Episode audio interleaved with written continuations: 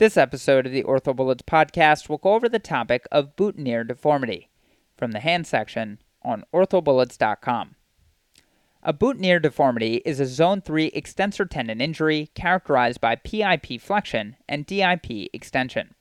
Again, a boutonniere deformity is a zone 3 extensor tendon injury characterized by PIP flexion and DIP extension.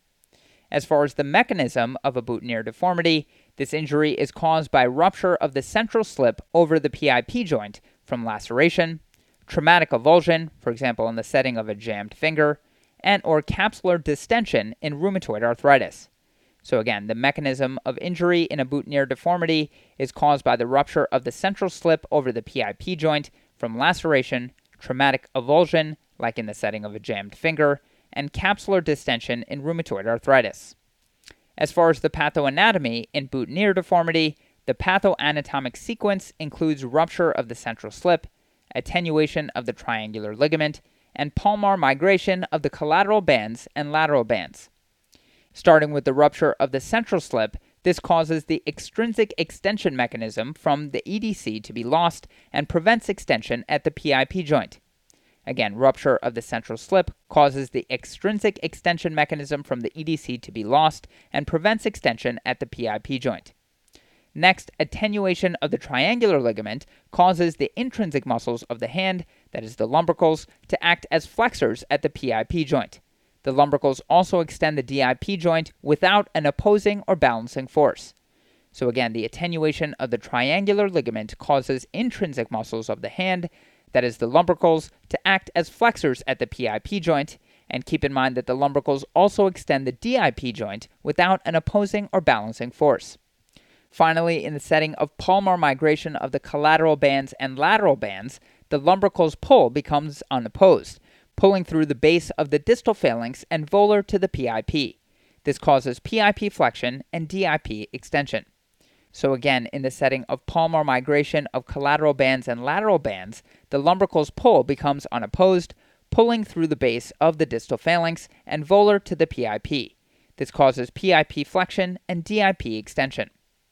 The pathoanatomy of boutonniere deformity can also involve bone deformity. Injury involves all three phalanges. The middle phalanx flexes on the proximal phalanx at the PIP joint, and the distal phalanx is hyperextended relative to the middle phalanx at the DIP joint. Associated conditions with boutonniere deformities include rheumatoid arthritis and a pseudoboutonniere, which refers to PIP joint flexion contracture in the absence of DIP extension. Now let's go over some relevant anatomy. We'll specifically talk about the muscles, ligament anatomy, and the blood supply. The relevant muscles to know are the lumbrical muscles, which originate from the FDP and insert on the lateral bands. As far as ligament anatomy, the important points to know are the extensor hood and the central slip, the lateral bands, the triangular ligament, and the transverse retinacular ligament. As far as the extensor hood and central slip, the extrinsic extensor tendon joins the extensor hood at the MCP, the central portion of the extensor hood forms the central slip, and the central slip inserts onto the middle phalanx and acts to extend the PIP joint. So again, as far as the extensor hood and central slip, the extrinsic extensor tendon joins the extensor hood at the MCP, the central portion of the extensor hood forms the central slip, and the central slip inserts onto the middle phalanx and acts to extend the PIP joint. The lateral bands are formed from the deep head of the dorsal interossei combining with the volar interossei. The lateral bands insert onto the base of the distal phalanx to extend the DIP joint. So again, the lateral bands are formed from the deep head of the dorsal interossei combining with the volar interossei, and the lateral bands insert onto the base of the distal phalanx to extend the DIP joint. The triangular ligament spans the two lateral bands, preventing them from subluxing volarly. Again, the triangular ligament spans the two lateral bands, preventing them from subluxing volarly. Finally, the transverse retinacular ligament prevents dorsal subluxation of the lateral bands. Again, the transverse retinacular ligament prevents dorsal subluxation of the lateral bands. With respect to blood supply, the interosseous muscles receive blood from vessels formed by a combination of the deep palmar arch and the ulnar artery.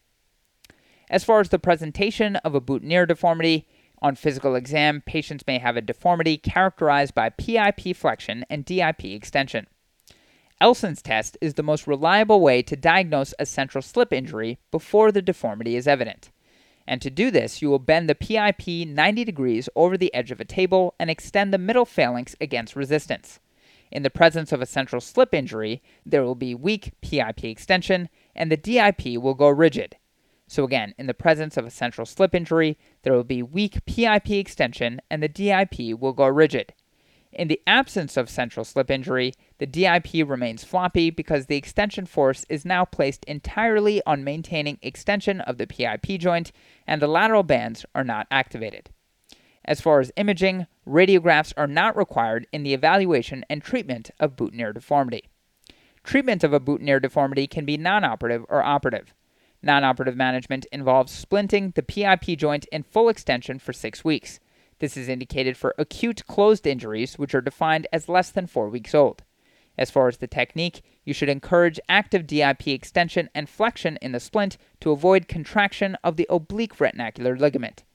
This has been a tested point on previous exams, so I'll say it again. With non operative management, you should encourage patients to do active DIP extension and flexion in the splint to avoid contraction of the oblique retinacular ligament. Another technique can be complete part time splinting for an additional 4 to 6 weeks. Operative options in the setting of a boutonniere deformity include primary central band repair, lateral band relocation versus terminal tendon tenotomy versus tendon reconstruction, and PIP arthrodesis. Indications for a primary central band repair include acute displaced avulsion fractures, in which proximal MP avulsion is seen on X ray, and it's also indicated in the setting of an open wound that needs an irrigation and debridement lateral band relocation versus terminal tendon tenotomy versus tendon reconstruction is indicated in chronic injuries after full range of motion is obtained with therapy or surgical release. As far as the technique, terminal tendon tenotomy is typically done with a modified Fowler or dolphin tenotomy, never a central slip tenotomy. Secondary tendon reconstruction can involve a tendon graft, a Littler, or a Matev procedure.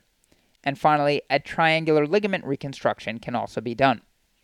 A PIP arthrodesis is indicated in rheumatoid patients and in the setting of a painful, stiff, and arthritic PIP joint.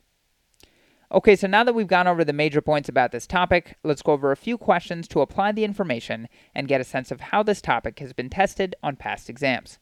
The first question reads Chronic injury to what anatomic structure can lead to a boutonniere deformity of the finger? and the choices are 1. Terminal extensor tendon, 2. Sagittal band, 3. Volar plate, 4. Flexor digitorum profundus tendon insertion, and 5. Central slip of the extensor tendon.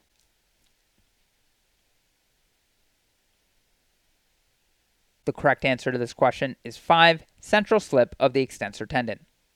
So, rupture of the central slip of the extensor tendon and subsequent subluxation of the lateral bands leads to a boutonniere deformity, which is characterized by PIP flexion and DIP extension. Central slip injuries can be caused by a laceration or traumatic avulsion. Imatami et al. treated a series of central slip injuries associated with attachment fractures successfully with open reduction internal fixation. As stated by Tuttle et al., rupture of the terminal extensor tendon leads to a mallet finger, Sagittal band injury can lead to subluxation of the extensor tendon at the level of the MCP joint. Chronic volar plate injuries can lead to swan neck deformities. An avulsion of the FDP insertion leads to a jersey finger. And moving on to the final question A 54 year old female presents with a hand deformity. A surgical procedure is being considered that relocates the lateral bands dorsally to counteract the pathophysiology of the deformity. Which of the following deformities does this patient most likely have? And the choices are 1. Boutonniere finger deformity, 2. Lumbrical plus finger deformity, 3. Mallet finger deformity, 4. Jersey finger deformity, and 5. Swan neck finger deformity.